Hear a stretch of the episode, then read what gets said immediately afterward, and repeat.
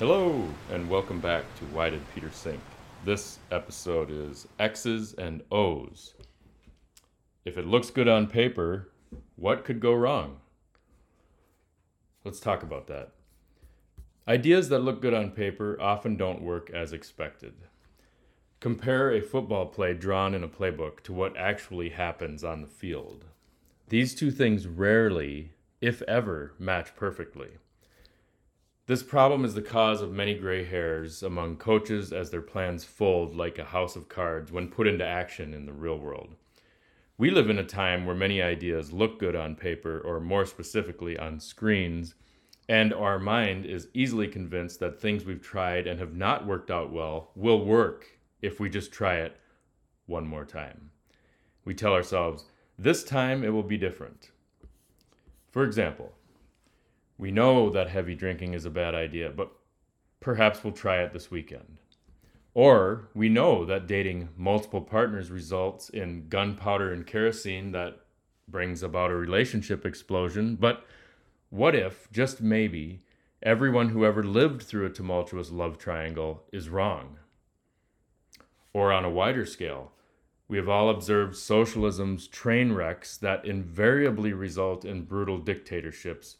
But let's give it another whirl, this time with feeling. We get fooled by the fruit on the tree without remembering what happens after the first bite. We need a plan. We need a starting point, a model to follow, and everyone is selling a playbook. Many of these plans have been proven to be bad ideas, even in our own experience. Yet we keep trying them, even after we know the likely outcome. A coach that keeps running plays that don't work will need a new job soon. In our lives, we know the patterns that fail, but like the stubborn coach, we can't accept that the X's and O's in our mind are bad ideas, even after repeated attempts that prove it.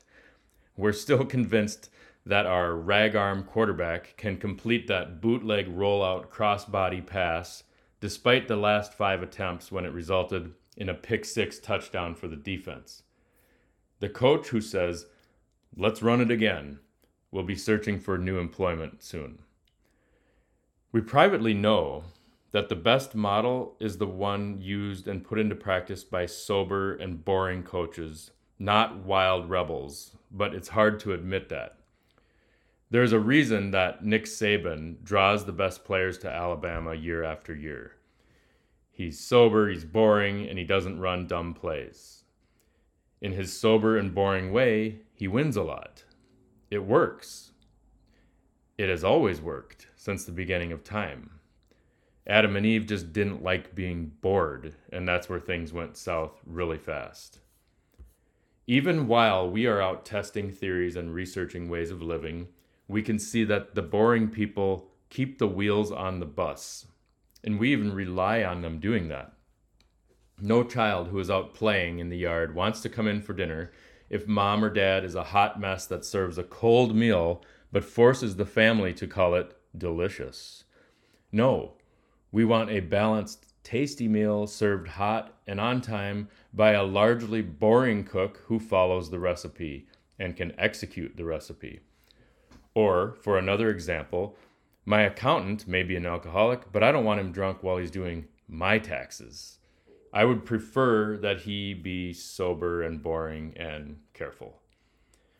In the IT world, compare the sober, boring, careful database administrator who says no to everything versus the fresh, out of college, wired programmer who wants to rip out the old stodgy system with the latest fad technology pulled down from GitHub. Or consider a business manager who patiently reviews expense reports versus the lavishly spending salesperson who is out wooing a whale of a client and throwing money around. Now, these roles are all important players on the roster of a business, but the reality is this someone has to be the jerk, or the business will fold. Someone has to tell the creative people to rein it in, or there will be no business and if there's no creative people, then there's probably no business either. They're all needed. But if everyone is nice all the time and no one ever says no, then the production systems will collapse into disorder and the expense reports will swell and swell until bribery and embezzlement become side channels of compensation. It's just a fact that the moment the lock is removed from the safe, someone will start calling it petty cash. Now, the lawmakers of revolutionary America knew all this, and for their various faults, they knew that allowances were needed for the wild eyed rebels to explore the edges of the frontier. Recently, did some podcasts about this topic. Um, but they also realized that tripwires needed to restrain the majority so that we didn't have any more Salem witch burnings igniting people on fire. Oddly enough, after 250 years, um, we're nearly back to witch hunting, but the witches being canceled are usually Christians now. And this may sound shocking, but Christians being burned makes a lot more sense to me than witches. Christians are supposed to be converting witches to the faith through the joyful witness of their lives and not burning anyone. But I can't go down that rabbit hole, otherwise, I'll lose the thread here. So the founders also knew that the morality of the Christian tradition was the bedrock, the boring bedrock that a stable country could be built upon. And even if they were only deists themselves and, and Christians in name only, they relied upon that sober, boring group of people. They knew that humans needed some rope, some allowance for both creative and destructive rebellion, but not too much rope. They knew that when the fringe moved to the center, then the center would become the fringe, and that arrangement doesn't work. I've used the sandbox and the kitchen metaphor before. When a child's sandbox is brought into the kitchen, dinner will never be the same. Sand will get into the food, little hands will get burned, the floor gets filthy, and if you have a cat, it's probably going to use it as a litter box. That's not sustainable. The place for fun is not in the operation center of the house. So the dabblers having fun in the sandbox, the tourists, the experience seekers, the addicts, they are trying on ways of life. They're using different playbooks. They're trying to run plays from a playbook that is full of bad ideas. But even if they are told they are bad ideas, they will still run those same plays because to err is human. We know people will go there. And if you take away the playbook or the field they practice on, they will find a new place to play and probably even invent new and more weird plays. Explorers explore. We want to taste and try things on and we're steered, we're very much steered toward drinking, sex, and the pursuit of money. This is daily uh, steering by the images set before our eyes. We are tempted to seek, and we're told that our desires are our identity. So, this manufacturing of seekers, and no, another word for seekers is consumers, because we are being manufactured that way, that is the primary goal of advertising and Hollywood writers. So there's a song Try Everything by Shakira, and it's suggesting kids really try everything from skydiving to fantasy football to sodomy to fentanyl. Go for it. You are only the sum of your desires, anyway. Um, that is how you will find rest. You have to try everything, or so we are told. Uh, there is an alternate option here offered by Jesus, which we tend to consider last and he says, Come follow me, and I will give you rest. What's interesting is that Jesus not only looks good on paper, like any other shiny product or football play in the X's and O's, but he can execute the play and give a proper meaning and shape to your life, while he also gives you rest. The only problem is that Jesus gives it for free, so marketing and Hollywood are not needed. Shakira would have been wise, really, to add a third verse to her song Try Everything that provided the proper ending to what she's su- suggesting. Um, here's, a, here's a suggested third verse for Try Everything by Shakira. I tried it all, God. Why am I still so lost? Now my fears are here and there's nowhere to turn. I tried it all to fill this hole inside. Help! Draw me, Lord, and we will run. Okay, that's just a suggestion. Um, I doubt she's going to do a second release of the song, but so country music and some rap music is actually much better about tying up the loose ends of story songs. Pop music tends to pretend that there's no act 3 in their stories in their songs. But there's always at least 3 acts in every story, otherwise it's not much of a story.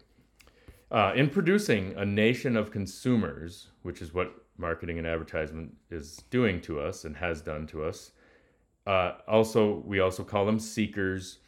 What with all of this happening, we have hit peak depression because people bought the tale that a life of a hedonistic rave can be fun forever. And this is why you see people bouncing like pin, pinballs from one wellness idea to the next, one diet to the next, one way of life to the next. You see it in Christians who bounce from one church to the next because the pastor isn't, quote, feeding them.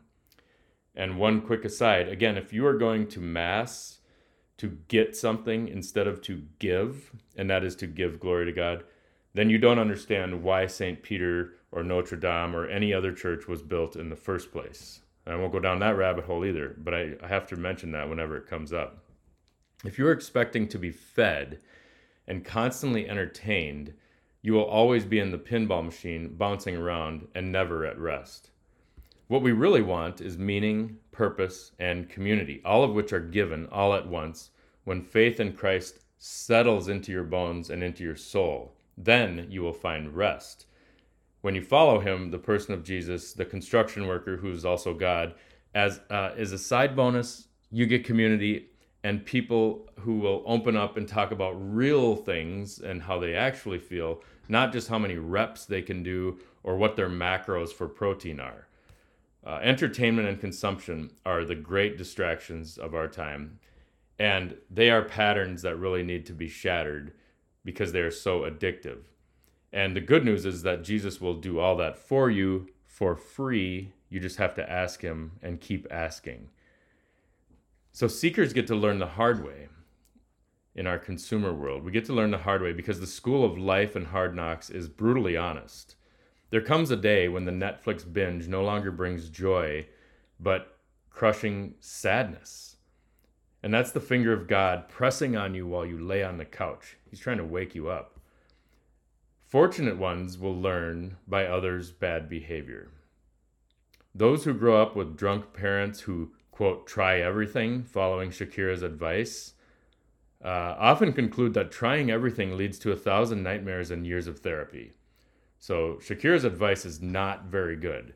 And this is why both AA and Al Anon exist. The first one, AA, is for those who try everything and keep burning their hand on the hot stove.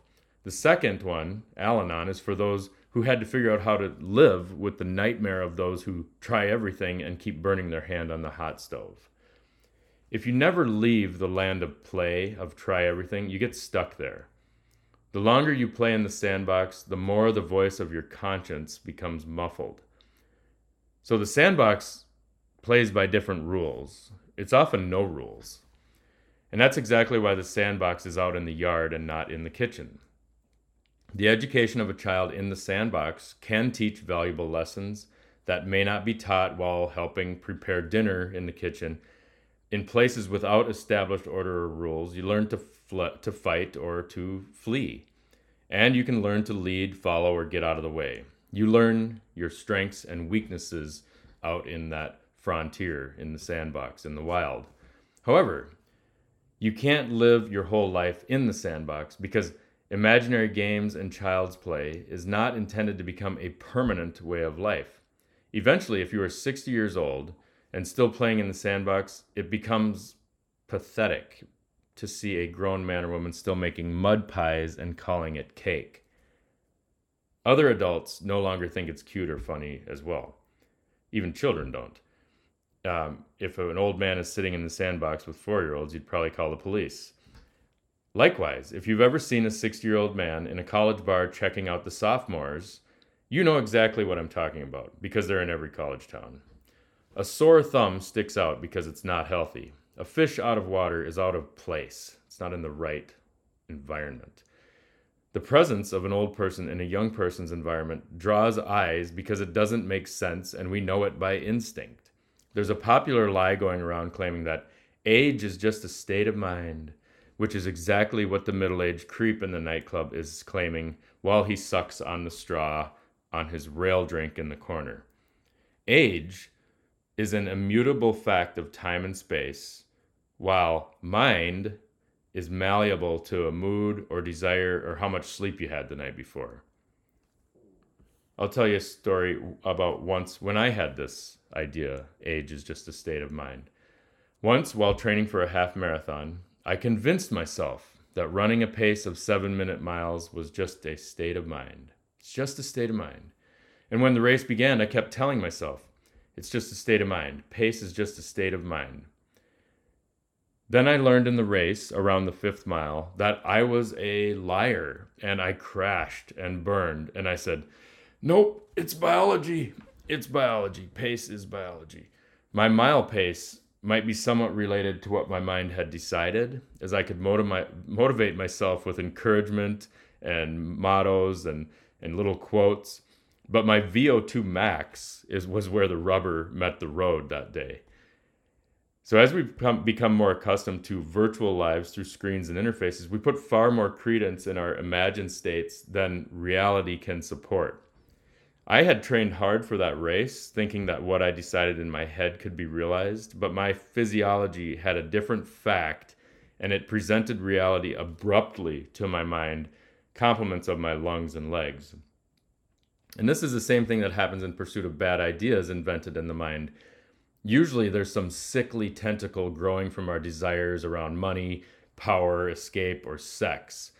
We, we cannot live just as a soul, nor can we live just as a mind, nor just as a body. Uh, none of these make up the whole of ourselves. We are the totality of those things, all of them together. As I've mentioned before, quoting Peter Kreeft, the reason that horror movies focus on either ghosts or corpses is because in the first, the soul lacks a body, and in the second, the body lacks a soul. And these terrify us because the body and soul go together. Mind is where we connect body and soul, and staring in a phone, we end up a zombie, neither body nor soul. The reason zombies need to have their brain destroyed to die is because they are staring into their inner phones, drooling over their desire, and neither body nor soul is really connected for them. They're just rotting bodies without a soul, lumbering toward their insatiable desire that's in their mind. I don't know if anyone can deny that someone staring into their phone looks exactly like a zombie. You hate to wake them up because you think they might eat your brain. With luck or divine intervention, an awakening occurs, or a savior arrives. Rescue operations need to be present at all times to accept those with casualties returning from the sandbox, from the playing field where they used a, a, bad playbook. But some will reject any hand offered to them, and some will never reach for the hand. Until someone is ready to quit the sandbox and throw out the bad playbook, they don't understand the need to be rescued. Getting lost in the imagination is the cause of our mental illness pandemic in the age of screens. When we separate our body from our mind, we are no longer whole. The great irony is that the solution being presented is more mind. We need more apps, we're told. We need Zoom meetings to meet. Uh, we need more interactions with technology. That is the solution being thrown at us every time there's something about mental illness. Uh, we need we need to download an app. We need to join a Zoom meeting. We need to do this. No, we need to get off the devices, people. Whenever we look at the screen, we are severing our mind from our body and soul and entering into a false reality. And this happens with any gadget interaction, including virtual reality, which is where we are now headed. Compliments of our tech overlords. Thank you, Mark Zuckerberg. The isolation of the mind happens whether you are scrolling websites or on a Zoom with real people. The mind engages with the screen, and the screen reflects the mind, the self. The person on the other end of the screen could just as well be a robot or software application. But what looks good on paper or on screen doesn't often play out well. Unless you follow the patterns of tried and tested usage, practiced in time and space with real bodies and real souls, then you are winging it by following only words and feelings. The testing grounds for ideas is in the world, on the court, on the field, not what the X's and O's show on the screen. And any gray haired coach can tell you that. Thanks for joining this episode of Why Did Peter Sink? We'll be back another time with another episode. Hope to see you soon.